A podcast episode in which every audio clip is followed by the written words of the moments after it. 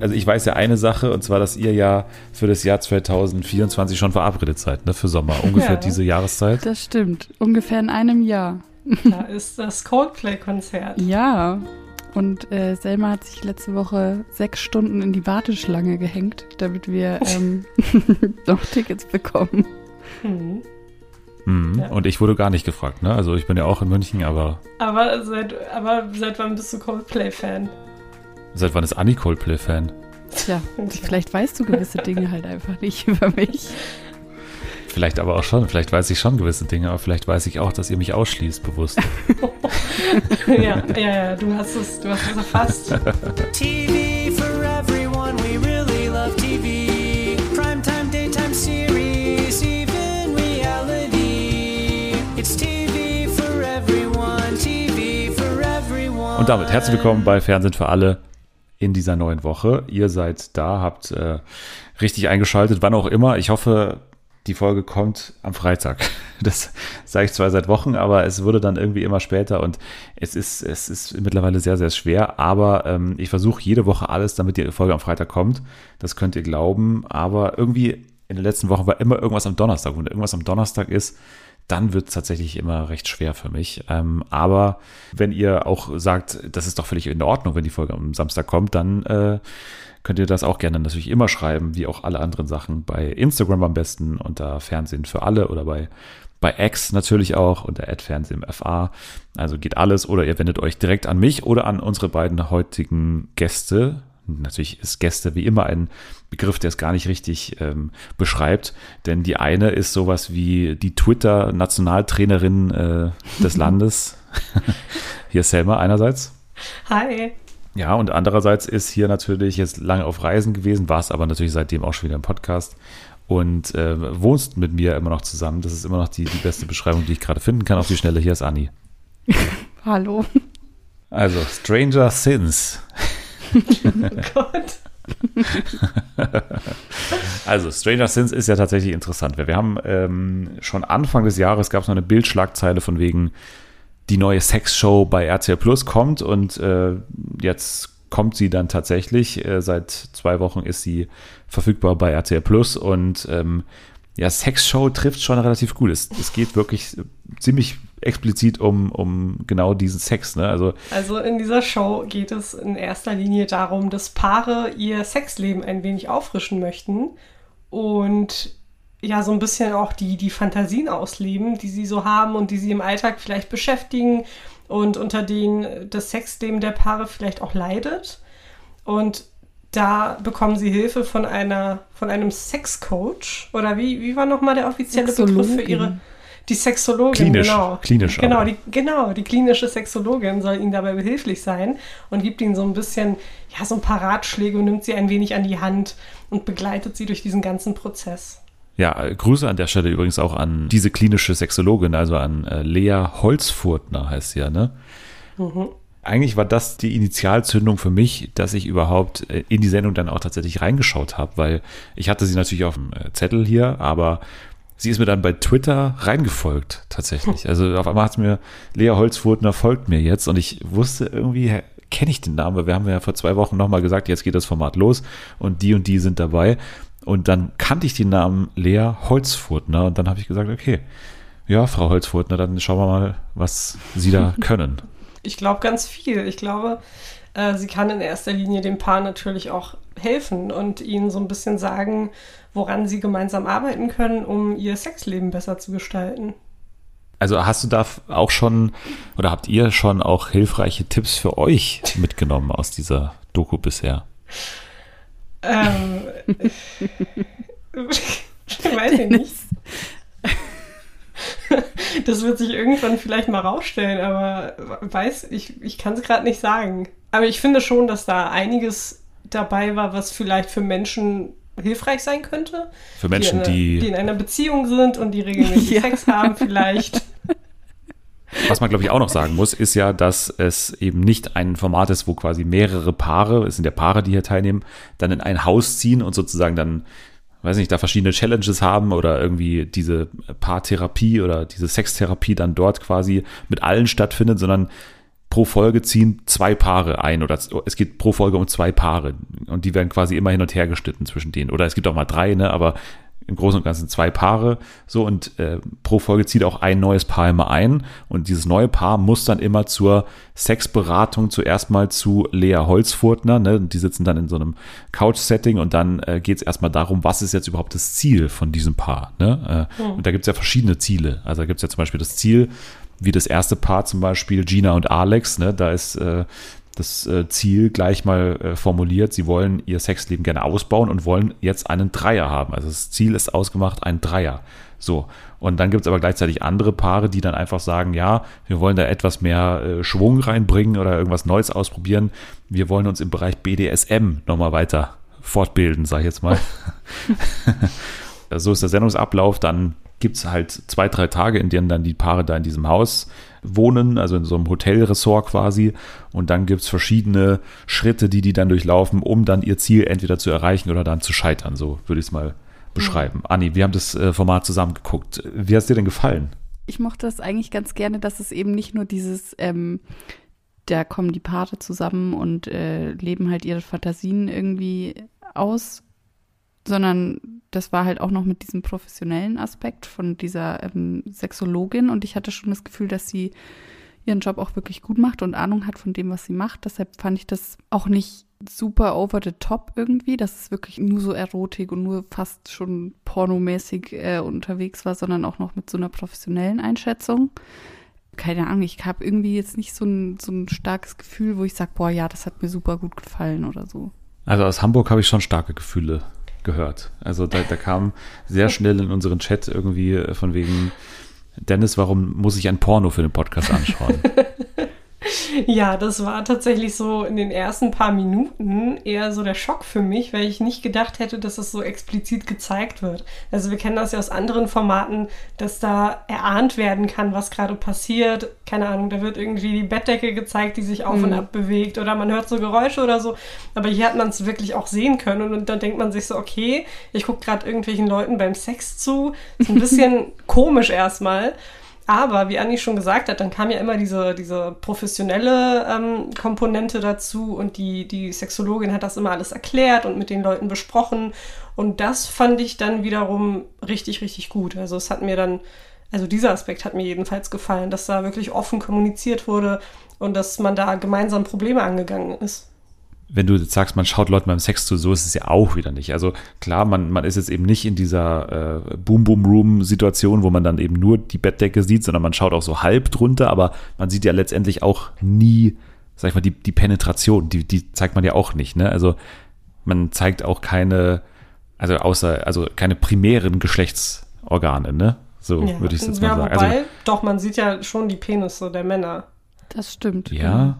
In mehreren ja. Situationen, ja. Mhm. Aber man sieht, wie du schon gesagt hast, nicht die Penetration, aber man sieht ja beispielsweise bei der, äh, in der einen Folge, wo es dann quasi zum Vierer kommt, äh, die Penisse der zwei Männer. Also hier ähm, Alex und der andere Typ. Da hat man Steve. schon was sehen können.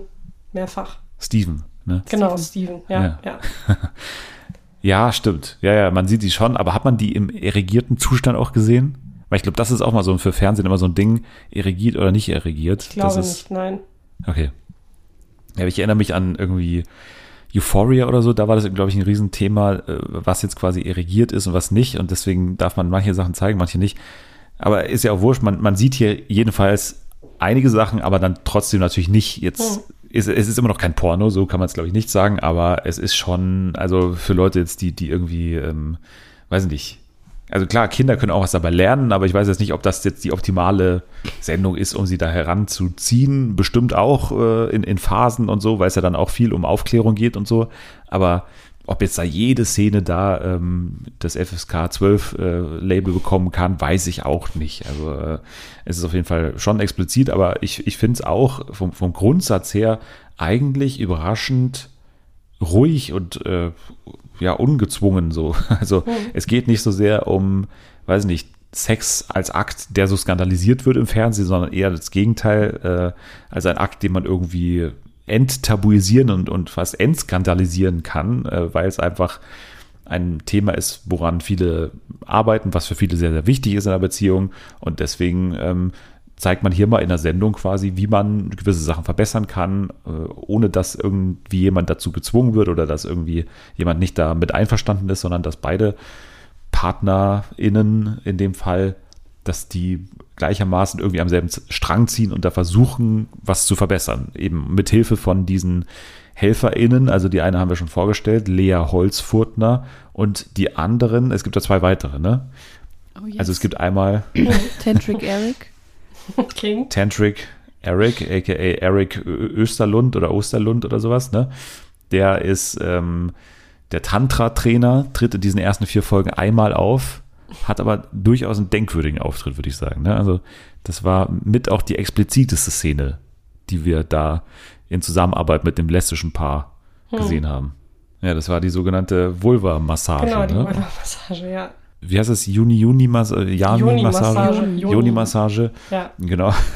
Und diese Massage ausgeführt eben an dem, äh, an, der, an der Vulva, kann man direkt so sagen. Und da wurde quasi versucht, durch äh, sensible Berührungen da unten quasi oder auch am ganzen Körper natürlich, dafür die nächsthöhere Stufe des Orgasmus zu sorgen. Und er hat sie da durchgeführt, hat dann auch so mit verschränkten Armen so an der Tür gestanden und so zugeschaut dabei, wie die beiden da die Sachen so gemacht haben, ihr Ding. Und dann, ähm, genau, war aber, bevor sie losgelegt haben, erstmal die Challenge, ja, also ich sehe es bei dir, you have very long nails. Ähm, can we, also das geht halt nicht. Also wir können jetzt nicht, also das tut ja ihr dann weh und so. Und dann war erstmal ewig so, ja, aber dann müsstest du sie abnehmen. Ja, aber ich will sie aber nicht abnehmen. Dann machen wir vielleicht die Massage nicht. Ja, aber ich würde schon gerne die Massage jetzt machen. Von daher, und dann, ja, hat sie dann tatsächlich, gab es irgendwann einen Kommentar von Eric irgendwie, ähm, do you have a clipper? Do you have a nail clipper? Und dann kam da tatsächlich der Nagelknipser rein und dann wurde abgeknipst und dann, dann ging es los. Dann ging es los mit der Massage. Aber erstmal mussten die, die langen Krallen äh, entsorgt werden, wurden sie und dann ja, wurde los massiert. Ja, und die andere ähm, Therapeutin bzw. Helferin ist ja äh, Dominique Insomnia. Ne? Anni, was ist ihr Special-Bereich? Äh, BDSM. Sie ist Expertin ja. in dem Bereich und äh, kennt sich da gut aus und hatte dann ihren ersten Auftritt relativ spät erst, meine ich. Ich glaube, Folge 3 war das.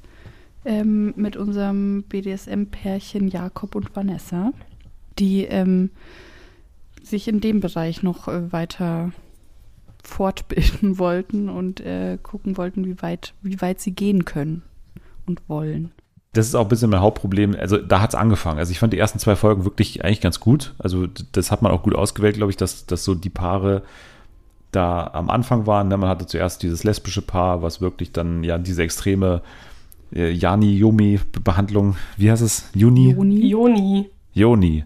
Joni-Behandlung bekommen hat und äh, eben dieses Paar mit dem Dreier, ne, da, da hat man eine klare Challenge gehabt und dann wurde es ein bisschen schwieriger von meinem Begriff, weil dann ging es eben mit diesem Paar los, äh, Jakob und Vanessa, die sich halt weiterbilden wollten in Sachen BDSM und da fing das Problem an, für meinen Begriff, dass nicht ganz klar war, was wollen die jetzt konkret machen, also was ist das konkrete Ziel, weil bei den anderen war klar, Dreier oder nicht, Mann oder Frau quasi als dritte Person mit reinnehmen.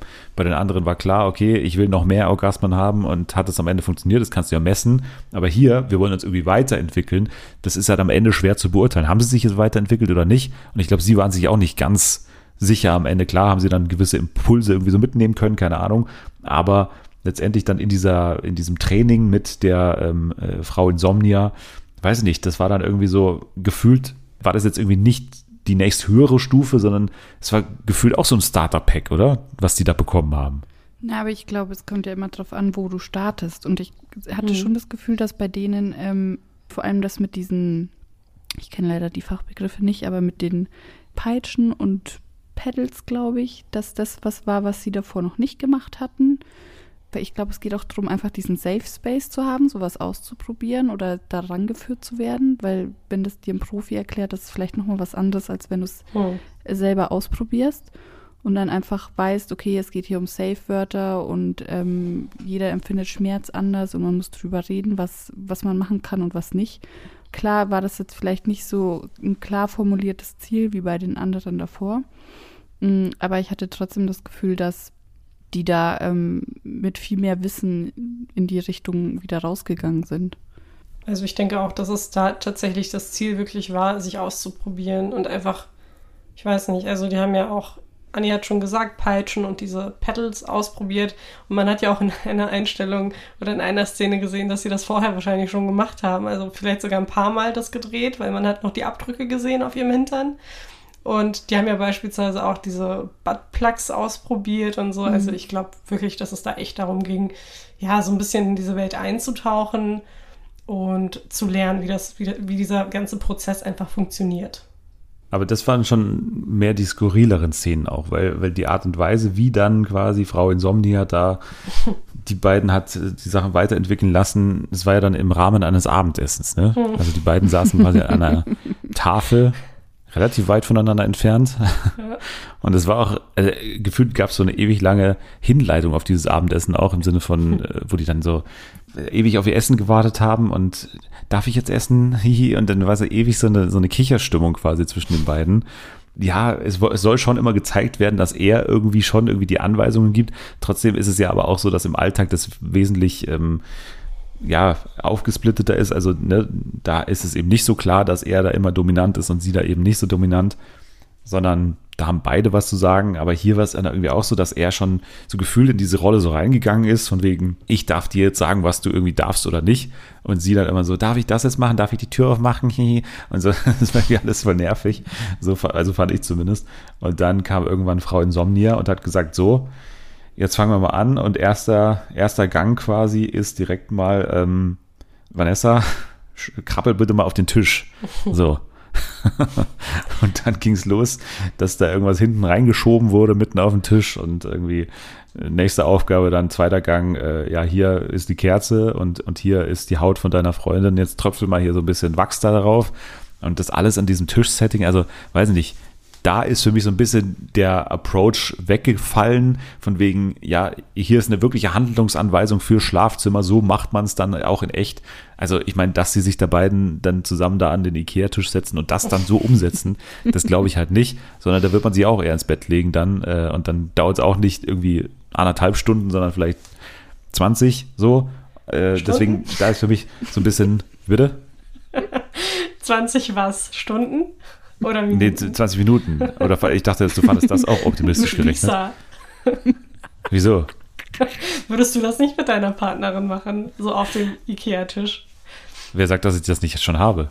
oh, okay. Boah, der traut sich was. Heftig, Heftig, ja. Krasser Typ. Mhm. Ja, aber äh, ja, was ist denn jetzt euer, ihr seid so zurückhaltend, warum denn? Also warum könnt ihr hier nicht, äh, also was ist denn euer Gefühl Was sollen wir denn machen? Sollen wir uns auch auf den Küchentisch legen oder was? Ja, nee, aber zu Frau Dominique. Ach so. also, ja. fandet ihr die creepy? Also, äh, nee. Nö, ich, Gar fand nicht. Die ganz, ich fand die voll cool irgendwie. Also die war so. Echt, du würdest mit Frau Insomnia, mit der würdest du mal abends weggehen. Ja. Ich glaube, ich würde auch mit der abends weggehen. Ich glaube, die ist richtig cool. Ja, Mann. Ja. so, Frau Z, dann krabbeln Sie mal auf den Tisch. So, und was machst du dann? auf den Tisch krabbeln, weil sie es sagt. ja, ja, schon, ne? Weil die ja? ist schon eine äh, taffe Lady auf jeden Fall. Mhm. Ich habe ja dann zu Anni irgendwann gesagt, sie ist so irgendwie die, die ähm, versexte Version von Maite Kelly, finde ich, so optisch ein bisschen. Oder? Ja, also, und ich finde ja, dass auch Frau äh, Holzfurtner so ein bisschen so Paula Lambert so auf, auf Wish äh, ist, aber das ist also so optisch auch, finde ich. Also schon, schon nah dran, ne? Also, wer Paula Lambert nicht bekommt, ja. der bestellt immer Frau Holzfurtner, glaube ich, bei irgendwelchen Sexvorträgen. Ja, wobei ich, ich muss sagen, ich finde so die Art, glaube ich, von Frau Holzfurtner ein bisschen besser. Also ich glaube, ich würde ja, besser ich damit klarkommen, als ja. mit dieser für meinen Geschmack derben Art von Frau Lambert? Ich weiß nicht. Also ich glaube, dass ich tatsächlich mich bei Frau äh, Holzfurtner wohler fühlen würde. In welcher Position? Als Beratungsperson? ja. okay. ja, als Beratungsperson. Okay. Ja, ich weiß nicht. Also Paula Lambert ist für mich dann doch, es ist ja auch für viele so ein Sexobjekt auch, ne? Frau Lambert, ne? Die ist ja für viele auch, die, ist, die ist ja auch so erotisch. Habt ihr jetzt auch irgendwie erotische Gefühle für Frau Holzfurten entwickelt in den Nein. Folgen? Nein, also nee. auch für Frau Lambert nicht. Ich weiß auch nicht, warum wir sie Frau Lambert nennen. Ich finde es irgendwie hot gerade, dass wir sie Frau Lambert nennen. Auch. Oh Gott, ey. naja, das sind auf jeden Fall die Leute, die hier äh, die Hosen anhaben, quasi, die die Anweisungen geben. Es gibt natürlich auch die Kandidatinnen und das ist jetzt mal ein Punkt, worüber wir diskutieren können. Wir haben schon gesagt, die ersten funktionieren ganz ordentlich, aber mit dem ersten Paar gibt es auch schon ja ähm, gewisse Überlegungen, die man machen kann hm. in der Sache, wie freiwillig sind beide Partner auch da. Ja. Also äh, hm. Also ich glaube, das war mein, mein Lieblingspaar einfach, weil Gina und Dynamik, Alex. Ja, die Dynamik war so absolut merkwürdig. Er so wirklich oh. ein stilles Mäuschen. Ich glaube, er hat zwei ganze Sätze gesagt in der kompletten Screentime, die sie hatten. Und sie war so, ja, ich muss mich ausprobieren. Ich kann nicht mhm. monogam leben. Ich kann, keine Ahnung, ich brauche andere Männer in meinem Leben. Ich muss mit anderen Männern schlafen. Und das war so, sie hat eigentlich ständig geredet und er hat so alles mitgemacht und war irgendwie, also super komischer Vibe. Ich liebe dich, aber ich brauche mehr und ich weiß, dass irgendwann der Tag kommt, an dem gehe ich dir fremd. Junge. ja, also der Vibe war ähm, nicht mehr da. Oder schon eigentlich von Anfang an nicht da. Ähm, und dann haben sie sie ja ähm, durften sie ja auf Partys gehen. Und ähm, also der Mann ist auf eine Party gegangen, wo lauter Single-Frauen war. Oder? Ja. Ja. Und äh, sie auf eine Party, wo lauter Single-Männer waren. Und dann ähm, haben sie sich jeweils einen ausgesucht, einmal den Steven und einmal die Sugar. Und ähm, die haben sie dann eingeladen in so ein Whirlpool-Date, ähm, weil sie sich ja noch nicht sicher waren, ob sie jetzt mit einer Frau einen Dreier machen wollen oder mit einem Mann. Und äh, ja, im Endeffekt ist dann halt ein Vierer rausgesprungen, weil ähm, die sich halt alle so gut verstanden haben. Wobei eigentlich hat nur die Frau, also die Gina, sich mit den beiden Fremden äh, so gut verstanden. Der Mann war eigentlich mehr, also Alex war mehr so Nebendarsteller in dem Ganzen. Ich hatte nicht so das Gefühl, dass er irgendwas entschieden hat, sondern er hat halt einfach mitgemacht, weil seine Frau das so wollte. Oh.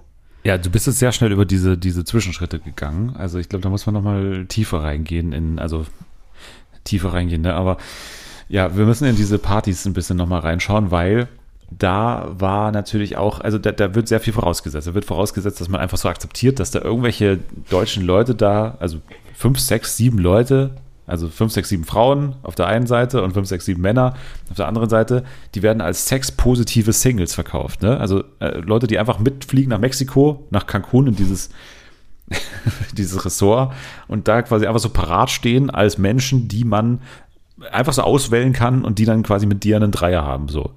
Ja. Und das ist, äh, also finde ich schon mal, muss man erstmal nochmal erklären, glaube ich, dass das, dass das Ganze so funktioniert, dass man einfach hier Leute auswählen kann und mit denen darf man auf jeden Fall Sex haben. Also das steht gar nicht zur Debatte, dass die da Lust drauf haben und so. Das ist, die melden sich an und das sind Leute von, ich glaube, sie ist 23, ne, Sugar, und der andere Typ ist irgendwie 38 oder so, ne? Also sind auch vom Alter relativ gemischt und so. Und da darf dann der Mann hingehen, darf sich eine Frau aussuchen und die Frau darf sich aus den Männern einen Mann aussuchen. Und dann war ja bei denen eigentlich das Ziel, wen nehmen wir jetzt, Mann oder Frau, ne? Und dann nehmen sie mhm. beide letztendlich was ja dann äh, dazu geführt hat, dass ähm, es spannend war, weil der Alex ja eigentlich von Beginn an gesagt hat, nee, mit Männern, das kann ich mir nicht vorstellen, dass äh, ich da quasi mit denen ein Bett teile und dann wir gemeinsam mit meiner Freundin der Gina da Sex haben, das kann ich mir nicht vorstellen.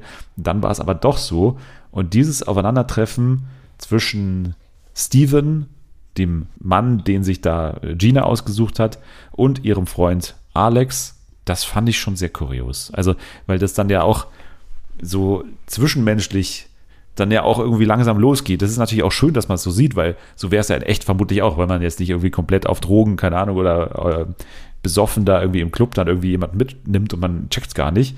Aber so wäre es ja am Anfang dann auch quasi, dass man quasi erstmal, ja, so, so erstmal sagt, hallo, ja, also du bist jetzt der Steven, ne? Und das ist jetzt, also die Gina hat dich jetzt ausgewählt und wir haben jetzt dann gleich, wir, also das ist das Bett hier und jetzt geht's gleich los, ne? Und, und das, diese, diese kleinen Momente fand ich sehr schön, weil die so echt waren eigentlich. Also ich mache mir jetzt generell nicht so viele Gedanken um irgendwelche Dreier oder Vierer. Äh, deswegen kam bei mir auch nie der Gedanke auf, wie das eigentlich sein würde und wie komisch sich das anfühlen würde. Aber jetzt hat man so eine, ja, so eine Vorstellung, wie das abläuft. Also es war, ja, ich glaube, für Alex war das tatsächlich die ganze Zeit über einfach super merkwürdig und er tat mir schon leid, muss ich sagen, weil der hat gefühlt echt alles mitgemacht, um irgendwie mit Gina zusammenzubleiben. Der wird alles für die tun. Und die beiden haben ja auch ein Kind, ne? Ja, genau. Da habe ich mich auch gefragt, wie das quasi, also ich weiß nicht, in welchem Alter das Kind ist, aber wie dann die. Verabschiedung lief. Zweieinhalb? Dreieinhalb. Drei, da kann man schon sprechen, ne? Da Oder? kann man schon sprechen, ja, du. Im Normalfall. Also ein Satz, ein Satz wie, Papa, Papa, an welchem Format nehmt ihr da eigentlich teil? Der dürfte drin gewesen sein, oder? Also so vom Ent Ja, aber auf jeden Entwicklungsschritt. Fall. Also die So. Wie war da die Antwort, Selma? Ähm, weiß ich nicht. Irgendein Format, in dem sich Mama und Papa sehr lieb, ha sehr doll lieb haben oder so. Kann ich das auch weiß gucken? nicht. Ich Tante Selma, kann ich das auch Mist- gucken? Ohne Mist. Nein, da musst du. Nein, nein, ich würde nicht mal sagen, da musst du ein bisschen älter sein, weil Alter, du willst doch nicht deine Eltern beim Niemals. Vögeln da beobachten, Mann. Das ist so Was heißt Vögeln? Ich denke mir, ja, ja. Also wenn sich Mama und Papa ganz doll lieb haben, dann gehen sie abends oder tagsüber oder wann auch immer vielleicht zusammen ins Bett und dann machen die ein bisschen Sport zusammen. Aber ganz ehrlich. Machen alle Menschen in Mexiko immer Sport? Ja. alle Mexikanerinnen und Mexikaner sind sehr sportlich. Mama, wer ist, Nee, die, wer, wer ist die komische Frau, die aussieht wie Maite Kelly? Das ist eine, eine Dame, die ja, die so ein paar, die, die ein sehr spezielles Hobby hat. Also die macht gerne so Sachen wie Peitschen, Mama, was sind Peitschen? Das, was ich gleich raushole, ey, wenn du weiter Fragen stellst, das reicht. nee, aber jetzt mal Spaß beiseite, ne? Ich finde es Ja, schon krass, weil, Spaß. ja, ja, ich könnte mir absolut nicht vorstellen, sowas zu machen und dann zu wissen, dass mein Kind das vielleicht irgendwann mal mitbekommen könnte. Ich bin da voll bei dir. Ich finde das, ähm, find das auch super komisch. Vor allem, die verlassen ja ihr Kind so für mehrere Wochen, Tage, wie auch immer, und müssen es dem ja irgendwie erklären, dass sie jetzt Ja. nicht mehr da sind. Und die fahren jetzt nicht mal eben hier über ein verlängertes Wochenende, keine Ahnung, auf Wellnessurlaub, sondern einfach nach Mexiko, im Endeffekt, um zu vögeln die ganze Ja. Zeit, 24 Mhm. Stunden. Und das Kind wird es irgendwann rausfinden. Und Ja, das finde ich ja. super komisch. Im Prinzip, ne, hätte man das Ganze auch zu Hause machen können. man hätte sich ein Hotelzimmer buchen können und sich irgendwie Leute schnappen können und halt einen Vierer haben. Da musst du nicht extra nach Mexiko fliegen und dich von Kameras begleiten lassen. Also Na, aber sie klar, brauchen noch da die war schon- Behandlung. Sie Ja, müssen ja erstmal den Behandlung, Schritt gehen bei sorry, Frau ganz Holzfurtner. Ehrlich, ja, aber ganz ehrlich, die hätten das wirklich auch ohne Frau Holzfurtner machen können, weil für sie stand ja von Anfang an fest, was passieren wird. Also sie war auch super zielstrebig und hat auch locker gedacht, so ja, mir scheißegal, wir werden diesen Dreier haben. Also mindestens einen Dreier haben, wenn nicht Ja, sogar aber einen Vierer. Und der es warten halt nicht überall auf dich sieben ähm, sexpositive Männer, die Du musst, Bock auf, haben. Ti- du musst dich nur mal auf Tinder anmelden und da findest Ja. du, glaube ich, ohne Probleme Leute, die willig sind, irgendwie mit dir einen Vierer zu haben. Also ich glaube, das ist echt nicht das Problem. Also klar ist es äh, mit den Kindern immer so eine Sache, aber letztendlich muss man ja auch sagen, eigentlich macht die Sendung das ja richtig, dass sie da eben kein großes Thema drumrum macht und das gar nicht thematisiert, dass da halt eine Mutter natürlich noch eine, eine Person ist, die auch äh, gewisse Gelüste hat oder keine Ahnung, gewisse Sachen ausleben will und ähm, Ja, aber das, das, ist ja auch, Das ist ja gar nicht unser Punkt. Also ich glaube, da Ja. sind wir uns alle einig, dass es, dass auch Mütter, oh Wunder, äh, Sex haben dürfen und sag Dreier das mal der Bachelorette. Das ist gerade Ja. Thema der ganzen Staffel. und Vierer haben dürfen. Aber ich glaube, ähm, was Selma und ich so ein bisschen fragwürdig finden, ist dieses, ich lasse mein Kind jetzt eine Woche zu Hause chillen und lebe meine Sexgelüste dann im Fernsehen aus und lass mich filmen Ja. sozusagen. Ja, das ist Ja, aber das es ist auch auch nicht dieses nur um die Sexpositive, was, geht was ja auch- betont ja, das werden ist, soll. guck mal, das, ja gut. Ja, sorry, Anni, sag. Ja, also ich will da auch jetzt nicht nur die Mutter kritisieren, sondern es geht Ja. ja auch also genauso um den Vater, um die Eltern, um beide sozusagen. Ich versetze mich da halt immer so ein bisschen auch in die Lage des Kindes, weil kein Kind möchte wissen, dass die Eltern miteinander schlafen. Also klar, es ist was völlig Natürliches, es ist kein, also es ist nichts, was irgendwie ein Tabu sein sollte oder so. Aber ich glaube, man kennt das ja auch aus eigener Erfahrung. Man möchte sowas einfach nicht mit seinen Eltern in Verbindung bringen.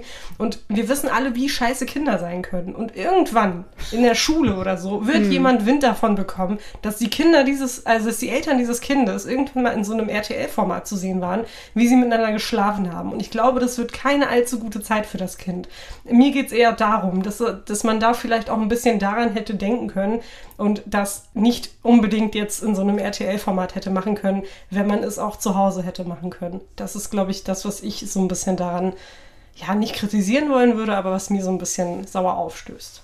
Also das sind äh, Gina und Alex. Äh, die anderen beiden haben wir ja schon gesagt. Also die, das lesbische Paar, das war relativ problemlos. Dann kamen eigentlich die einzig Bekannten in diesem Format und zwar Credo und Ellie, die man schon kennen könnte.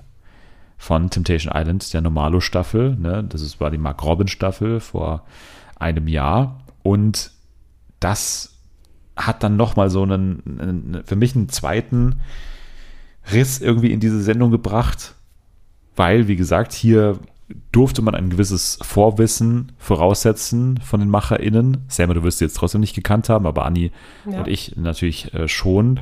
Und wir wissen ja, ne, Temptation Island, es gab gewisse ähm, Sachen, die vorgefallen sind. Ne? Sie war mal ein äh, Escort-Girl und ähm, das war auch irgendwie das, was Credo damals quasi prüfen wollte in äh, Temptation Island. Mhm. Kann sie treu bleiben und so weiter. Jetzt wissen wir aber, dass es nach Temptation Island anscheinend einen äh, Vorfall gab, dass Credo fremdgegangen ist. Und das äh, kommt aber gar nicht so leicht raus aus den beiden, sondern das äh, wird im Anfangsgespräch mit Lea Holzfurtner dann schon mal so angedeutet. Sie fragt dann irgendwie danach und dann sagt er noch sowas wie, Nee, also äh, welcher, was meinst du jetzt, welcher Vorfall oder was, was meinst du jetzt? Und dann wird es irgendwie so sehr schnell unter den Teppich gekehrt und dann ist erstmal das Thema zu, so, aber dann merkt man irgendwie, als sie dann mehr Dates haben und dann gibt es dieses Candlelight-Dinner, ne, wo er irgendwie zehn Flaschen Wein trinkt und, und mhm. sie daneben sitzt mit tränenden Augen, merkt man, okay, da ist doch mehr im Argen irgendwie als, also da, da, da scheint schon was dran zu sein. Und dann gibt es nochmal so ein Emergency-Meeting mit Lea Holzfurtner, die dann da dazu äh, kommt und irgendwie meint, also Leute, so kann ich euch nicht helfen. Also wenn ihr quasi nicht ernsthaft quasi an euren Problemen erstmal arbeitet, mir aber dann sagt, euer Ziel ist hier ein Dreier, so, mhm. dann kann ich euch jetzt nicht hier irgendwie ein Dreier vermitteln, wenn ihr irgendwie gerade um eure Beziehung bangt, weil die irgendwie gerade so ein bisschen in, in Brüchen liegt. Also das, das passt irgendwie alles nicht zusammen. So. Und dann war das irgendwie so ganz merkwürdig, äh, wie Credo versucht, das Ganze irgendwie so immer so abzutun und, und, und Ellie aber auch auf der anderen Seite nicht so richtig sagt, was es konkret Sache ist. So. Also irgendwie hat es alles nur, es hat alles genervt und gestört. Immer wenn die beiden im Bild waren, ja. war das einfach nicht, ja. nicht geil. Ja, also ich muss sagen, dieser Punkt, ähm, als ähm, Lea Holzfurtner dann gesagt hat, so von wegen, sie weiß nicht, wie sie ihnen helfen soll und sie glaubt, dass die hier falsch sind, weil sie möchte nur Leuten zu ihren ihre Fantasien im Sexuellen sozusagen erfüllen oder fremde Personen da ähm, reinholen, wenn sie weiß, die Basis stimmt und sie merkt halt, die Basis stimmt hier nicht. Und da war für mich so der Punkt, wo ich gemerkt habe, oh, ich finde es richtig gut, dass die dabei ist, dass mhm. die da so eine professionelle Einschätzung gibt, weil sie das halt auch wirklich ehrlich gesagt hat, dass es bei denen keinen Sinn macht, in, also zu dem jetzigen Zeitpunkt. Und das fand ich richtig, richtig gut, ähm, weil Credo, also der kam ja rein und wollte sich ja eigentlich gar nicht diesem Thema öffnen, dass da irgendwas nicht stimmt. Das hat ja angefangen mit der Bemerkung da im ersten Gespräch von wegen, von welchem Betrug redest du? Und dann sind die zurück in ihre ähm, Hütte da. Und er hat, also da ging es überhaupt nicht drum, oh, wir sind jetzt hier zu zweit und wie schön, so wie das bei den anderen Paaren davor so war, sondern das, der kam rein und dann ging es sofort los. Was, was meinte die jetzt? Warum ist die da so drauf? Warum hat die uns so angegangen? Äh, war nur am Stenker die ganze Zeit. Ellie wusste überhaupt nicht, was sie sagen soll, hat versucht, ihm das zu erklären, dass es, ja, die versucht es aus einer therapeutischen Sicht und so, und der wollte das gar nicht wissen und war dann auch so wirklich, also, also eigentlich tat mir Ellie die ganze Zeit leid, weil ich glaube, dass sie wirklich ihn liebt und das der einzige Grund ist, warum sie noch bei ihm ist, weil sie so nicht loslassen kann, obwohl sie weiß, dass es eigentlich keine gesunde Beziehung ist. Und er keine Ahnung, was er macht. Also alles gegen die Wand fahren, was geht, äh, komplett unqualifizierte Kommentare die ganze Zeit. Dann sagt sie ihm, ähm, sie weiß nicht, wie sie mit ihm umgehen soll, wenn er betrunken ist und alles, was er macht, ist saufen. So, hä? Also es war wirklich eine super komische Dynamik zwischen den beiden und ich war so froh, als sie dann wieder, also erstens, dass sie sozusagen ihre Abfuhr bekommen haben, dass man ihnen den Wunsch von einem Dreier nicht erfüllt und dass sie dann einfach wieder gefahren sind. Ja, ich fand aber auch, dass man fragen kann, warum die überhaupt da sind. Also mhm. irgendwie, es ist gleich in der ersten Folge mit denen klar, dass er auf Antidepressiva war und irgendwie ein Alkoholproblem hatte. So, und das kommt gleich mal im, im Einführungsgespräch raus. Also es war so eine kleine Kubi-Situation irgendwie, wo auch er am Anfang direkt sagt, ja, ich war jahrelang in der Betty Ford und bin jetzt hier in einem Format, wo einfach permanent Alkohol ausgeschüttet wird und dann sitzt er da an einem Tisch am Abendessen und schüttet sich ein, ein Glas Wein nach dem anderen rein. Und man denkt sich so, okay, das ist aber, also okay, der ist gerade frisch von der Antidepressiva runter, dem geht's nicht gut, sein Hund ist gestorben, keine Ahnung, der bekommt jetzt schon wieder Tränen äh, zusammen mit Ellie, die sind überhaupt noch nicht gerade in der Verfassung, wo die gerade wieder im Fernsehen stattfinden sollten und trotzdem weiß ich auch nicht, geht's dann so deep rein in diese Beziehung, also es war für mich auch aus dem Grund so ein bisschen so unangenehm dabei zu sein, weil man gemerkt hat, so, die haben überhaupt noch nicht gerade mit irgendwas abgeschlossen. So, also mhm. diese, diese Betrugsvorfall, der, der Hund, der gestorben ist, irgendwie seine, sein Alkoholismus oder was weiß ich, für, was er für Probleme da hatte, das war alles noch so ganz frisch gefühlt. Und deswegen weiß ich auch nicht, ob man so große Vorwürfe den beiden so machen kann, dann, ähm, wie sie dann damit reingehen, weil die noch gar nicht, keine Ahnung, abgeschlossen haben können, vermutlich in dem Stadium gerade mussten die jetzt unbedingt dabei sein. Also war das so wichtig, weil ich habe dann auch zu Anni ja gesagt, das wird wahrscheinlich das einzige Paar sein, was angefragt wurde. Hm. Musste man das jetzt machen? Also hätte es da nicht irgendwie ein anderes Paar auch getan? Und was war jetzt an den beiden so interessant? Also klar, man wusste, Ellie ist eine sehr sexpositive Frau, ne? war Escort-Dame jahrelang und so. Und auch Credo, glaube ich, hatte damals nichts gegen Sex im Fernsehen grundsätzlich so und keine Ahnung, bla bla bla, hat er auch viel äh, rumge schoben da bei Temptation Island, aber weiß nicht, von den Bildern her kann man sie doch nicht einkaufen, weil ich meine, die werden ja eh genügend Sexbilder zeigen können. Es geht ja nicht darum, dass man da irgendwie Leute zusammensuchen muss, die irgendwie möglichst gerne irgendwas vor der Kamera mal zeigen würden. Das haben sie ja eh schon, also das ist ja kein Argument. Also ich weiß nicht, warum die beiden ehrlich gesagt da unbedingt dabei sein mussten, so. Ich sehe den Grund nicht. Ich verstehe es auch nicht ganz. Also ja, man hat absolut keinen Mehrwert von der Storyline der beiden. Ich glaube, das Einzige, was man hier vielleicht sagen könnte, ist, dass, dass man da, wie Anni schon gesagt hat, einfach nochmal die Rolle ähm, der Sexologin sehen konnte. Also wie wichtig ist es, dass sie Teil dieses Formats ist. Weil die hat dann ja auch klar und deutlich gesagt, dass sie da nicht hingehören und dass die einfach, ähm, ja, mal ihre ganzen Probleme behandeln sollen, bevor sie überhaupt an so einen Dreier denken. Ja, ich habe mir trotzdem Dominique gewünscht, die sich mal den, den Credo ja. auf den Tisch vornimmt. Also einfach ja. mal so ein paar Pedals rausholen. Hm. Das, das wäre ganz gut gewesen, glaube ich, ja. ja. Ich finde, dass auch äh, durch die Sendung so ein unsettling Wind weht. Also äh, irgendwie aufgrund der Musik. Es ist ja wirklich der komplette Soundtrack von, äh, von Dings White Lotus. Ne? Also es ist wirklich äh, komplett wird durchgespielt einfach. Weil es natürlich auch sehr, sehr gut passt vom, von der Location her, aber eben auch von der Atmosphäre. So ein bisschen so, man fühlt sich, ich habe es auch Anni schon, als wir geschaut haben, gesagt, man fühlt sich ein bisschen wie in der einen Folge von Swarm, wo äh, Billie Eilish mitspielt, als würde man in so eine Sekte quasi reingezogen werden und die Sektenanführerin ist, ist die Lea Holzfurtner, so eine weirde, weirder Sexkult irgendwie, auch weil das alles vom Menschen verlassen ist und dann gibt's immer wieder diese Partys mit diesen Singles, wo dann auch immer so, so ganz weirde Beleuchtung ist, wo die dann in verschiedenen Farben strahlen und keine Ahnung. Naja, das war Stranger Sins für die ersten vier Folgen ich würde sagen, gemischtes Fazit. Für mich sehr äh, aufgeschlüsselt auch nach, nach den Folgen. Also ich fand die ersten zwei wirklich gut. Mhm. Und danach wurde es für mich schon mit ähm, dem BDSM-Paar ein bisschen äh, weniger und dann mit Credo und Ellie ultimativ peinlich, beziehungsweise ein bisschen unnötig, einfach, dass man das dabei hatte.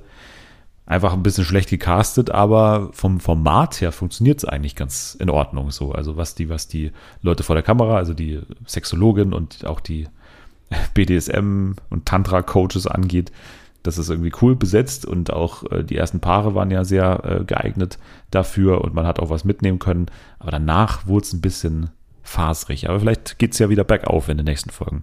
Jetzt gehen wir kurz in die News und vor allem äh, News auch bezüglich einem RTL Plus Format und zwar Are You the One Reality Starts in Love? Anni, wir haben vor ein, zwei, drei Wochen schon mal ein bisschen über die Spekulationen dazu geredet, offiziell ist es immer noch nicht, dass ähm, oder welche Paare da teilnehmen, aber offiziell ist jetzt, dass es ab dem 17. August, also in zwei Wochen, schon losgeht.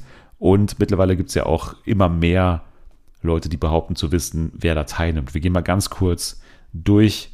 Danke an wundervibe.de an der Stelle mal wieder für die tollen Titel für die einzelnen äh, Leute.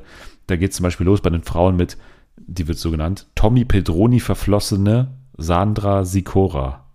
Mhm. Die ist mhm. äh, dabei.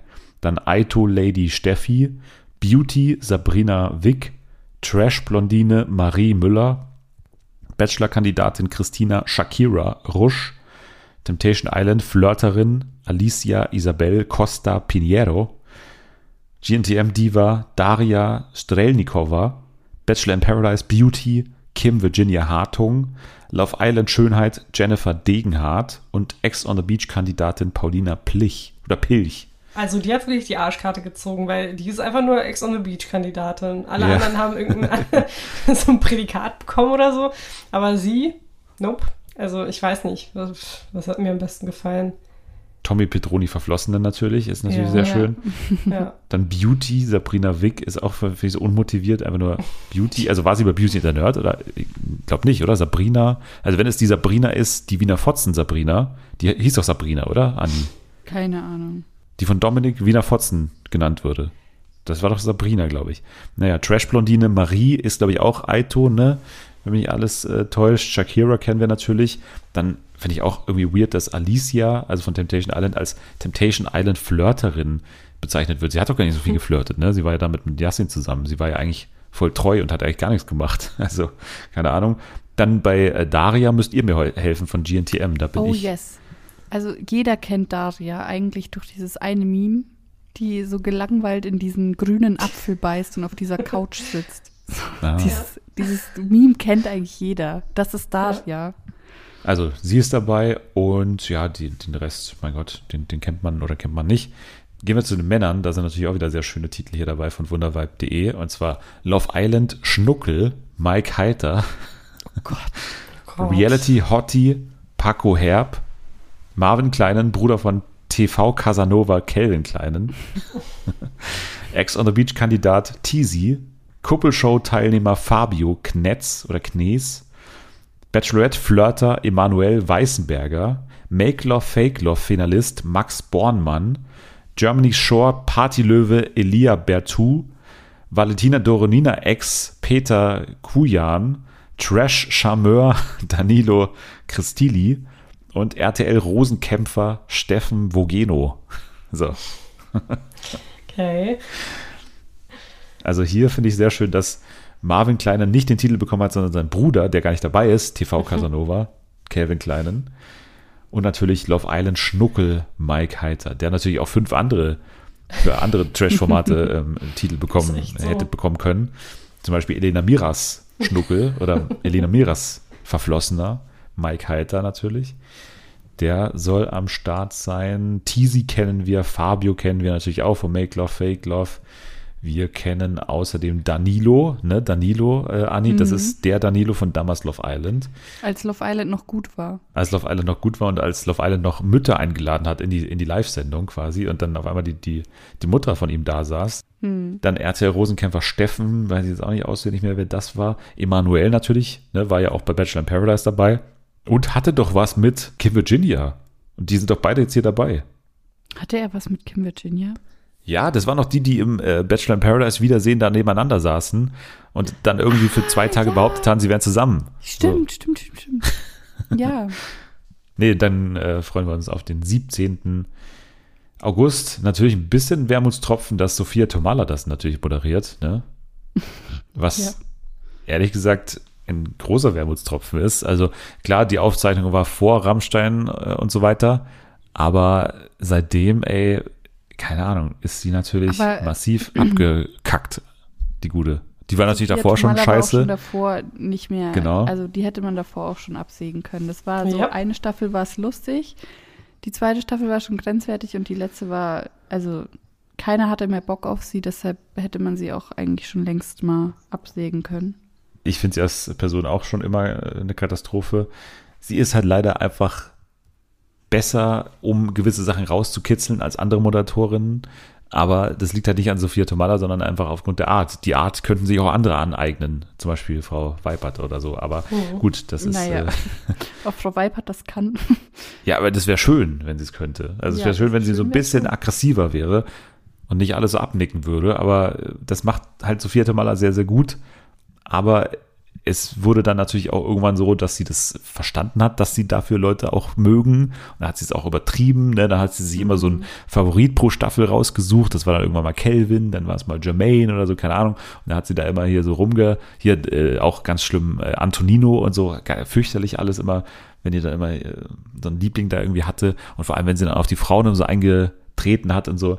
Fürchterlich. Sie ist ja eh so eine Frauenhasserin. Und äh, naja, jetzt... Ähm, ist es ganz furchtbar, weil sie natürlich jetzt auch so komisch immer für ihren Ex Till Lindemann da immer noch so Partei ergreift und es ja, es ist auf jeden Fall sehr unschön, aber mal schauen, ob uns das äh, in irgendeiner Weise stören wird, wenn wir dann Are You the One hier auch mal zumindest reinschauen werden und dann mal gucken, was diese Leute auch können. Es gibt auch noch eine Promi-Version für die Schnäppchenjäger. Oder die Schnäppchen, nicht die Schnäppchenjäger, sondern die Schnäppchenhäuser heißt es, glaube ich. Ne? Die Schnäppchenhäuser. Kennt ihr das? Ja, Hm, nee. Das ist eigentlich relativ simpel. Da sind immer Familien, die man begleitet und die haben halt irgendwo ein billiges Haus gekauft und dementsprechend sieht das Haus halt auch aus. Also es war ein Schnäppchenhaus. Und dann kriegst du halt da so eine halbe Bruchbude und dann werden die halt begleitet, wie sie das Haus wieder herrichten. Meistens halt ähm, selbst, weil das Budget halt eben begrenzt ist. Die haben das ja nicht aus Spaß für so billig gekauft, sondern es gibt halt nicht mehr Geld. Und äh, dann passieren halt mal mehr interessantere Dinge, mal eher weniger interessante Dinge.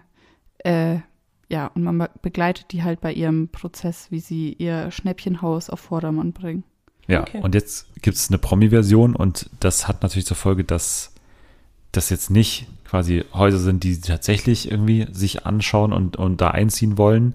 Also es geht nicht tatsächlich um Schnäppchenhäuser, sondern es geht um deren eigene Häuser, die die dann irgendwie renovieren. Das habe ich jetzt so rausgelesen aus der Ankündigung. Ein Paar wird auch quasi sein komplettes Haus komplett sanieren. Und zwar Marco Cirullo und Christina Grass, die sind dabei. Okay. Ja, und ansonsten sind die Promis, die hier angekündigt sind, Domenico De Chico, Matthias Mangiapane und Hubert Feller, Alter. Sarah Joel Janel, Calvin und Marvin Kleinen. Oh Gott. Das Haus von Und? ihrer Mutter dann, oder? Ich hoffe, dass sie die alte, den alten Dachboden irgendwie nochmal das Kinderzimmer renovieren. Und Markus Mörl ist am Start. Das sind schon sehr interessante Namen, muss ich sagen. Mhm. Ja. ja, weil wir kennen ja das Haus von Hubert und Matthias, ne? Also was da nochmal an, weiß ich nicht, an Deko da angeschraubt dieses, wird. Dieses Oder, Wohnzimmer, ne? Von Ja. den beiden. Das ist echt. Ja, es sieht aus wie so ein sowas Puppenhaus alles. Ja. Ne? Ja, und dann schieben wir jetzt seit Wochen irgendwie die Emmy-Nominierung vor uns her, weil das natürlich immer ein bisschen Einlesezeit braucht und so. Ähm, da haben wir eh den, den Zeitpunkt dann vergessen. Jetzt sind wir so ein bisschen hinten dran, aber es macht gar nichts, weil wir natürlich jetzt umso besser das Ganze beurteilen können. Gefühlt haben die Emmy-Nominierungen aber relativ wenig äh, auch Publicity irgendwie so abbekommen in diesem Jahr, oder? Also Na, aber lag das nicht vielleicht an dem, an dem Writers-Streik? dass es Hm. natürlich auch so ein bisschen verlogen ist, wenn dann die großen Studios, die sich irgendwie dafür feiern, wie viele Nominierungen sie haben und so weiter, aber dafür quasi ihre Angestellten, ihre SchauspielerInnen und ihre ähm, Writers und so weiter nicht ordentlich bezahlen. So, das ist natürlich auch äh, Teil bestimmt. Aber ja, ich weiß auch nicht, ob irgendwelche großen Franchises in diesem Jahr fehlen. Eigentlich nicht, wenn man sich mal die großen nominierten Dramaserien zum Beispiel anschaut. Da ist schon ziemlich viel dabei. Wir haben das Star Wars-Universum mit Andor, ne? Dann haben wir Better Call Saul, glücklicherweise, The Crown, House of the Dragon, The Last of Us, Succession, The White Lotus und Yellow Jackets. Also das ist, finde ich, schon ein relativ gutes Feld. So. Mhm. Für wen schlägt da euer Herz, wenn ihr entscheiden müsstet? Oh. Ich weiß es bei Selma, ich weiß es bei Selma. Okay, jetzt bin ich Ja, gespannt. Safe Last of Us, ne? Ja, aber sowas von. Qualitativ. Also unter Better Call Saul, unter Succession, unter The White Lotus, meiner Meinung nach. Ja, aber ich glaube, der Hype war halt riesig um die Serie. Ich weiß nicht, ob das vielleicht eine Rolle spielen wird, dass sie da so ein bisschen mit dem Hype gehen. Das könnte sein, aber der Hype war auch riesig um White Lotus und Succession. ja, Ne? okay. Ja. Ja, wobei Succession ein bisschen weniger, glaube ich, als.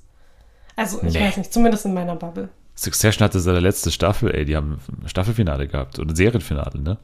Ja, gut, ich weiß nicht, vielleicht kam das bei mir einfach auch nicht so, so gut durch wie bei den anderen beiden Serien. House of the Dragon nimmt schon sehr viel Platz in meinem Herz ein, muss ich ganz ehrlich sagen. Aber das hat, glaube ich, andere Gründe und gar nicht so. Also ich würde es jetzt tatsächlich auch nicht auf Platz 1 setzen im Vergleich zu den anderen. Also ich glaube, so realistisch gesehen hat Succession wahrscheinlich äh, sehr gute Chancen. Würde ich auch sagen. Würde ich auch sagen. Außenseiterchancen für White Lotus, meiner Meinung nach.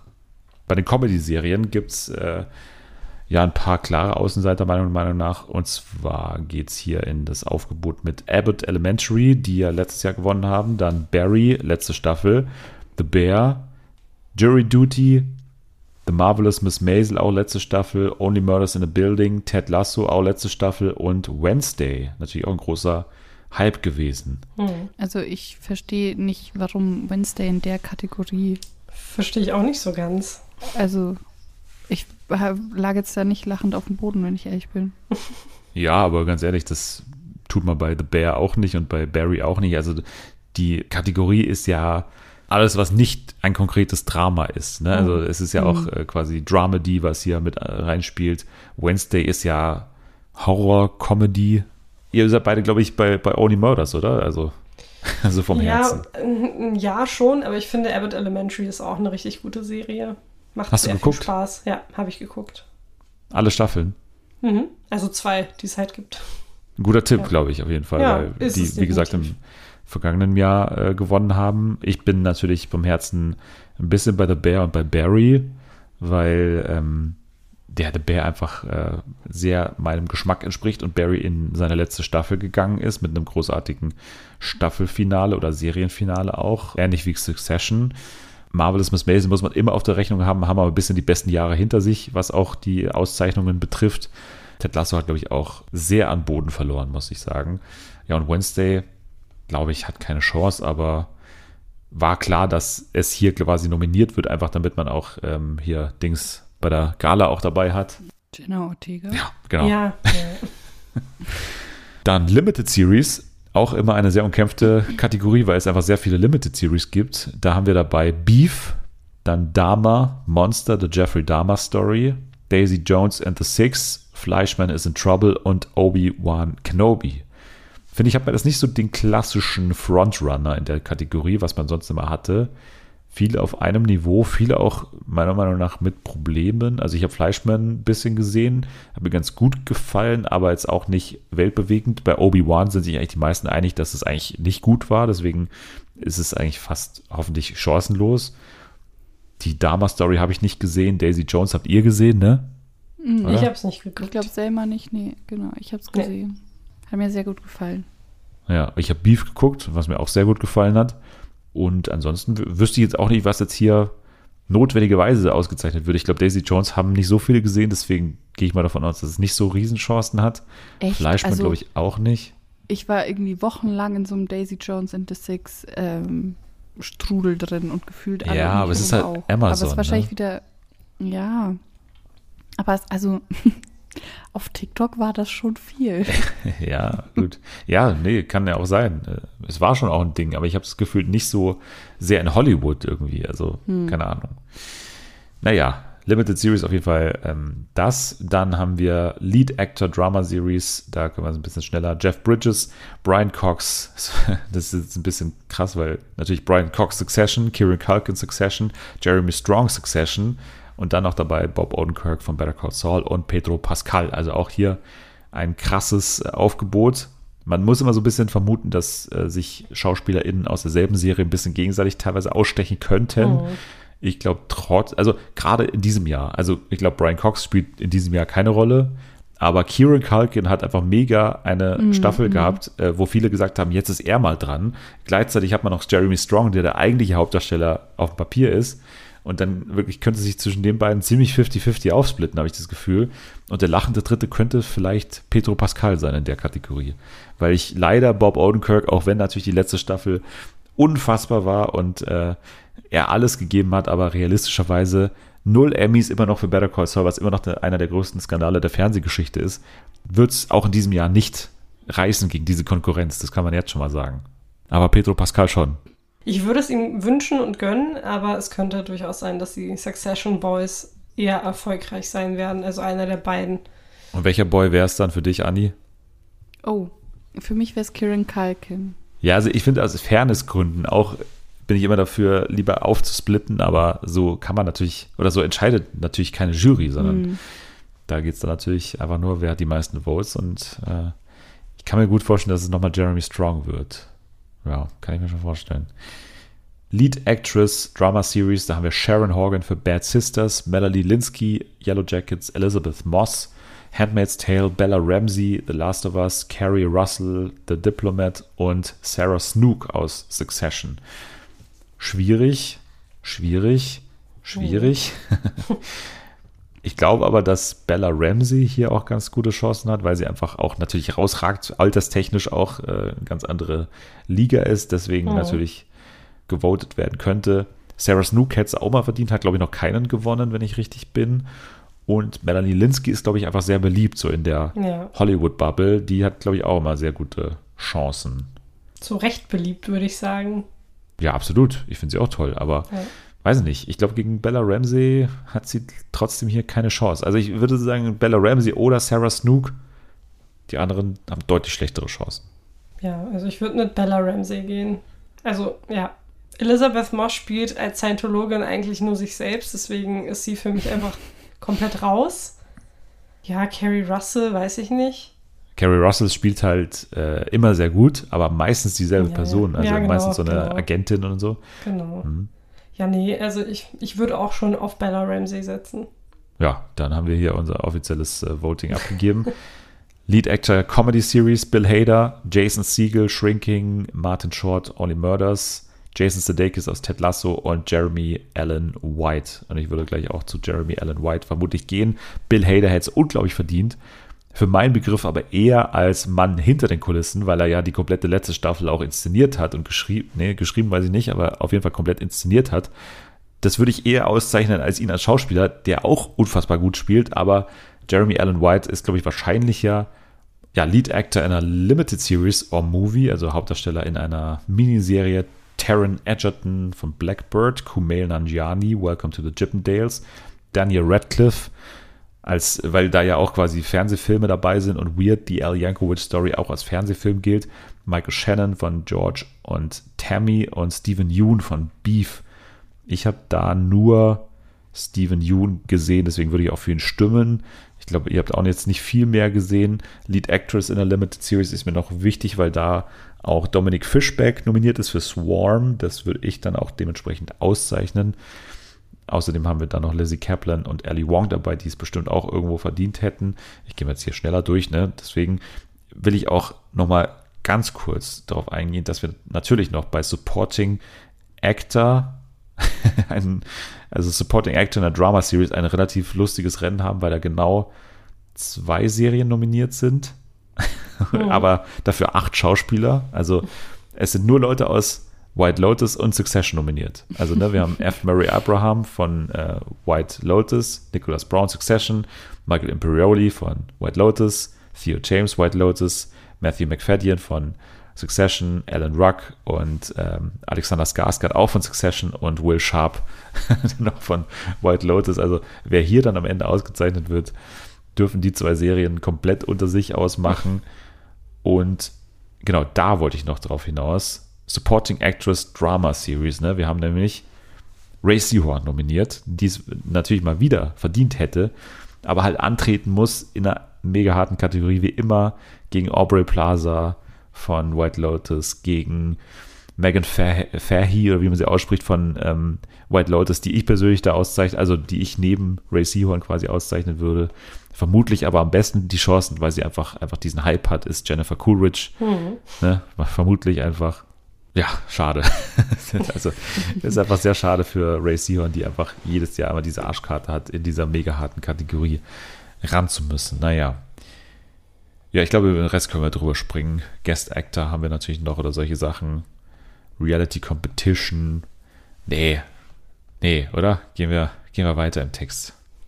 Ja, Ja. lassen wir die Emmys Emmys sein, ist ja bald auch schon Auszeichnung, oder? Im September, Mitte September, glaube ich, Ende Hm, September aber es oder so. verschoben. Ja. Wurde verschoben. Also wegen, Wegen Strikes, Strike natürlich. Ja. Ja, Mhm. natürlich, okay, verstehe.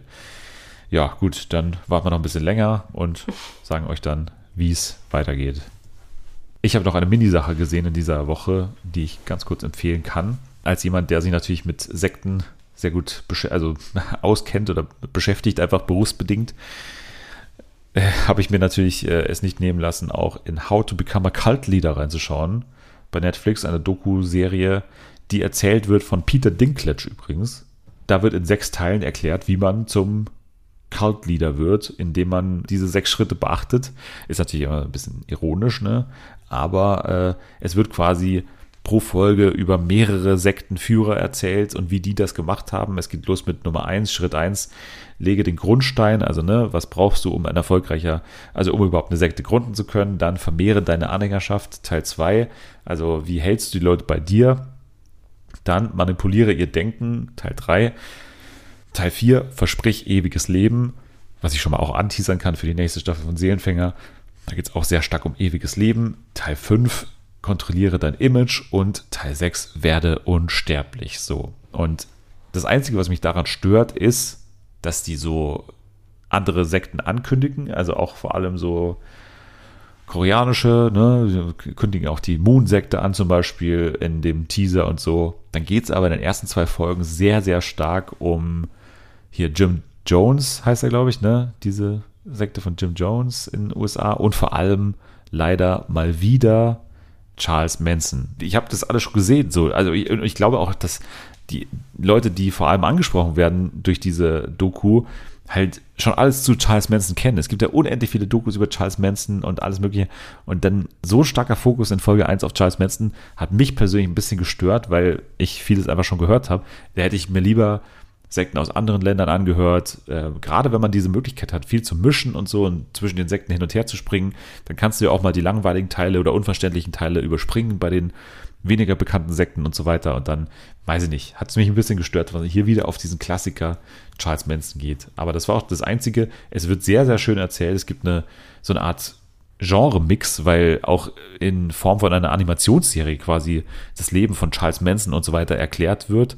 Also die werden dann so animiert und da gibt es wirklich so einen Comic, der das Leben von denen nachspielt und eben erzählt von Peter Dinklage. Also irgendwie relativ innovativ dafür, dass es eigentlich ein, ja, klassisches Thema ist, natürlich Sekten und so weiter.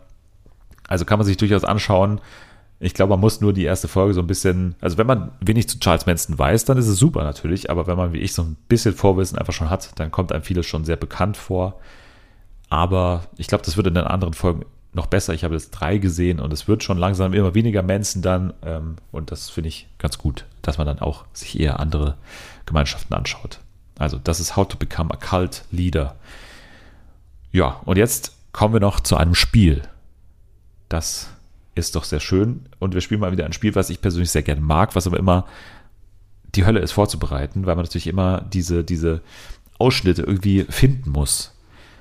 Es geht um das Spiel Hilfe, wo bin ich? Ihr müsst ausgehend von kleinen Ausschnitten aus Sendungen herausfinden, in welcher Sendung die vorkamen sozusagen.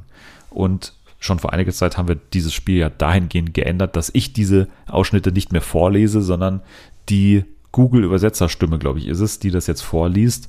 Einfach aufgrund der Tatsache, dass es A wesentlich lustiger ist und B mir nicht mehr vorgeworfen werden kann, dass ich irgendwas falsch oder irreführend vorlese. Und deswegen hören wir uns das jetzt an und es geht gleich mal los, weil ihr habt keine Fragen mehr, mit Ausschnitt Nummer 1 und ihr müsst mir sagen, wo seid ihr? Was machst du? Hör auf. Das ist nie Frisur. Kannst du mal aufhören, die anzulecken? Ich hab sie nicht angeleckt, ich hab nur dran gerochen. Ich hasse das. Ich hasse das, wenn der meine Haare abschleckt. Ich schleck sie gar nicht ab, Schatz. Ich riech nur dran, ob du deinen Kopf gewaschen hast in den letzten paar Tagen. Ich hab die gestern gewaschen, riech. Das hab ich ja gerade gemerkt, riecht gut. Können wir das später klären, ob ich einen Stinkmuffel hab? Gott. Was ist das denn für ein, was ist das für ein weirder Dialog? Ja, ihr habt, also ihr tretet natürlich gemeinsam an und habt die folgenden Auswahlmöglichkeiten. Ist es A. Daniela Katzenberger, Familienglück auf Mallorca? Ist es B. Ich bin ein Star, holt mich hier raus? Oder ist es C, mein Mann kann? Okay, Also ich, ich hatte direkt Daniela Katzenberger Ja. und äh, ihren Mann im Kopf, weil das Ja. klingt so wie so ein Dialog, den irgendwie so ein verheiratetes Pärchen führt, die irgendwie schon sehr lange zusammen sind und irgendwie, also für mich passt das. Hm. Das ist einfach typisch Katzenberger. Die wollen einfach so Typisch Katze. relatable sein. Ja, ja. Ja. Ja, das, das müssen die sein. Keine Chance, dass es äh, im Dschungelcamp gedroppt wurde Nee, oder bei nicht. Nee. Mein Mann kann. Ich glaube nicht, dass im Dschungel. Ja, nee, nee, nee, nee. nee. Da stinken ja keine Haare, ne? Das ist ja unmöglich. Nee, und da ist halt auch kein, kein Paar so richtig drin. Also halt eins, was schon länger zusammen ist, was so klingen könnte wie das Paar aus dieser Aber Unterhaltung. wieso, warte. wieso muss es dann ein Paar Warte, sein? warte, warte, warte, Selma, aber Ja, Anni. äh, Dschungelcamp äh, dieses Jahr, als Gigi immer die Haare von Dings im Mund hatte. Nee, nee, nee. Die haben sich doch Nee? nicht so, so mit Kosenamen und sowas. Nein. Das müssen Okay. die Katzenbergers sein. Okay. Also wir hatten hier nur den Spitznamen Schatz drin, ne? Ja, und ich glaube nicht, dass sie ihn Schatz genannt hat. Oder er sie. Dann lockt er ein. Ja, oder? Ja. Okay, Daniela Katzenberger, Familienglück auf Mallorca. Und das ist richtig. Ja. Na gut, dann geht's weiter. Mal schauen, ob ich euch mehr in die Enge treiben kann mit Ausschnitt Nummer zwei. Nur zur Information. Ich habe also Moment, lass mal dieses Thema bitte. Das wäre überhaupt kein Thema. Lieber Gärtner, ich bin gerade, ja, den Job können Sie haben. Also ich habe mir überlegt jetzt, Sie können den Job haben. Wir sind mitten im Reden, der weiß doch gar nicht, was Sache ist. Ihr Sixpack hat mich auch sehr beeindruckt. Also wenn Sie arbeiten, bitte oberkörperfrei. Ihr seid meine Zeugen. Apropos Späße, bitte ausstrahlen. Wir drehen gerade, ich arbeite jetzt, aber Sie sind eingestellt. Über Stundenlohn können wir reden, das ist nicht das Problem. Tschüss. Sag mal, willst du mich veraschen? Ganz einfach. Du ziehst um die Häuser und ich stell den Gärtner ein. Dennis, sag mal, willst du mich veraschen? Ich kann nichts dafür, wenn diese Stimme das nicht aussprechen will, das Wort. Also, folgende Auswahlmöglichkeiten für euch. A. Undercover Boss. B. Be Real. Oder C. Ab ins Beet. Kennt ihr alle diese Formate? Ja. Be real? Be Real kenne ich, glaube ich, nicht. Kenn ich auch Be nicht. Real ist diese, diese Reality-Star-Soap bei RTL 2, wo so, wer nimmt alles teil? Hier, Sinsen nimmt teil, Kader und Easy nehmen teil, Ach, ja. Prinzessin Xenia. Das naheliegendste wäre, glaube ich, bei der Thematik natürlich ab ins Beet, aber ich glaube, das ist eine Falle. Ja, das würde ich so aus Prinzip schon mal ausschließen. Ja, ja, Oh. weil das wäre zu offensichtlich und zu einfach und das kann ich mir absolut nicht vorstellen. Hm, Was war nochmal das erste? Undercover Boss. Okay. Ja, aber glaube ich auch nicht, dass da so sexistisch gesprochen wird, von wegen, zieh dein Shirt aus bei der Arbeit und so. Ich, ich glaube, da hätte man HR direkt an der Backe. Was müssen die denn bei Be Real, was ist da so das, wenn die einfach in ihrem Alltag so begleitet? Ja, ja. Genau. Weil das könnte ich mir schon vorstellen, dass dann, keine Ahnung, so eine Xenia äh, sich einen Gärtner anschaffen will oder so. Ja, wenn ihr euch das vorstellen könntet, dann solltet ihr das einloggen. Ja, wir loggen Be Real ein. Ihr loggt Be Real ein und das ist leider Was? richtig. Oh, Dennis. Ja, äh, genau. Also es sind Kada und Easy, die hier diesen Dialog führen, weil es irgendwie darum geht, dass Easy ja jetzt ständig mit seinen neuen Kumpels da um die Häuser zieht, mit äh, Diogo und Co. und jetzt irgendwie Kada sagt, ja, oder sie, sie macht so ein Fake-Telefonat, wo sie angeblich den Gärtner am, Te am Telefon hat und quasi sagt, ja, also ich will, dass du äh, oberkörperfrei bist und so und äh, das Sixpack gefällt mir natürlich auch sehr gut und so, sie will ihn quasi verarschen, so am Telefon. Wir das ist der meinst du? Wäre schön, genau. Genau, dann habt ihr bisher alles richtig gemacht. Bin gespannt, ob das auch so Stark. weitergeht im letzten Ausschnitt, in Ausschnitt Nummer 3. Also das sind die Heavy Puff Beans, also die schwere Puffbohne. Das ist meine Laila, ja, die Puffbohne Laila. Die ist länger, schwerer, breiter. Oh Gott. Okay. Okay. Okay, ist es A, Knossis Kingdom, B. Die Schrebergärtner, mähen, säen und Trophäen. Oder C. Wer weiß denn sowas? Warum habe ich direkt Knossi im Kopf, wie er irgendwie so ein dummes Spiel zockt oder so und da kommt zufälligerweise Bohnen vor? Aber witziger, also Knossis Kingdom ist, hat nichts mit Spielen zu tun. Das, äh, weiß, nicht, kennst du die Sendung? Nee. Nee, keine Ahnung, was geht's da? Bei Join ist er, also er sitzt quasi als König so auf dem Thron und dann kämpfen so zwei Leute in verschiedenen Spielen gegeneinander und die dürfen im Finale dann gegen König Knossi antreten. Hm. Also es geht schon um Spiele, aber nicht um, nicht Aber um nicht um- Videospiele ja, ja. sozusagen. Ich weiß nicht, ab ins Beet kann ich mir jetzt auch nicht so vorstellen. Nee, B war die. Schrebergärtner, Ach Mähen, so, ja, ja, so, ja, ja, stimmt. Ja, gut. Egal, äh, hat was mit Garten zu tun. Das ist gerade echt der Endgegner. Was war das? Wer weiß denn letzte? sowas? Ah, War das nee, letzte. das, das kann, oder? Können wir nee, das, das glaub ausschließen? Ich, nicht. Warum könnte es ausschließen? Weil ich. ich Das ist ein glaube nicht, dass jemand Format. den Laila-Songtext im Fernsehen zitiert. Ja, Der wurde schon im Fernsehgarten gesungen, aber okay. ja gut, Ja. der Fernsehgarten, das ist was. Also, ne, wir wissen ja, was der Fernsehgarten ist. Da, kann wirklich jeder alles sagen. Also. Ike Hüfgold hat gesagt, der Fernsehgarten, der Mallorca-Fernsehgarten ist weichgespült und deswegen tritt er da nicht auf. Oh, Weil die da immer sagen Mensch. müssen, pfeift drauf, Malle ist nur einmal im Jahr. Nicht scheiß drauf. sad. Ja, vielleicht ist ja die Puffbohne wirklich so eine, also die gibt's wirklich. Und die pflanzt man halt auch an. Und dann würde das mit den Gärten schon passen. Und dann ist da so ein Herbert und der denkt sich, er macht jetzt einen lustigen Witz. Wenn er den Songtext äh, umdichtet und so. Ja, ja. Ja, ich weiß nicht. Dann tendieren wir wahrscheinlich zu, zu Format Nummer zwei, oder? Die Schrebergärtner, Mähen, Säen Ja. und Trophäen. Okay. Ja, dann logge ich das mal ein und Mhm. äh, muss, muss euch an der Stelle jetzt in Runde 3 sagen, dass ihr wieder richtig seid. Oh mein Gott! Geil! Ich spiele diesen Ausschnitt auch mal ganz kurz vor, weil er wirklich sehr, sehr schön ist. Also das sind die ähm, Heavy Broad Beans, also die schwere Puffbohne. Das ist meine Lilac, ja. Die Puffbohne Lila. Die ist länger, schwerer, breiter. Oh Ja, der Dialekt macht's. Ja, ja. Ich wollte schon sagen. Länger, schwerer, breiter. Breiter. Ja. Ja, sehr gut. Drei von drei. Das ist ja unglaublich. Teamwork makes the. Dreamwork. Dreamwork. Ja. wunderbar, wunderbar. Also, dann herzlichen Glückwunsch an euch. Äh, ihr könnt die beiden natürlich auch gratulieren unter Fernsehen für alle, äh, erstens. Oder unter den Einzelaccounts at AniLovesU bei X oder at Selmuggel auch bei X. Genau. Oder unter at Dennis der Dödel. Da kann man natürlich auch unter sämtlichen Plattformen mich finden. Oder ihr gebt uns einfach fünf Sterne. Das wäre auch sehr, sehr nett. Zum Beispiel bei Apple Podcast oder Spotify. Ihr könnt uns bei Spotify auch ähm, irgendwas anderes schreiben. Bei den äh, Folgenkommentaren. Das sehe ich dann auch immer. Und ansonsten bleibt nichts mehr zu sagen, außer Danke an euch beide fürs Dabeisein. Ja, ich habe zu danken. Ja, genau, wie immer. Danke fürs, äh, für die Einladung. Ja, immer wieder gerne auch natürlich. In der nächsten Woche vielleicht ein bisschen was zu Bachelorette. Vielleicht ein bisschen wieder eine Rückkehr zu Ex on the Beach.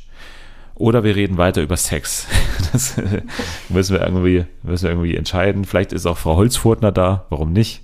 Ich nenne sie auch gerne weiterhin Frau Holzfurtner, weil ich das irgendwie schön finde und weil meine ehemalige Deutschlehrerin auch so ähnlich hieß. Deswegen finde ich das auch sehr schön. Ihr könnt jetzt aber erstmal abschalten. Wir, wir krabbeln jetzt erstmal auf den Tisch. Hilfe.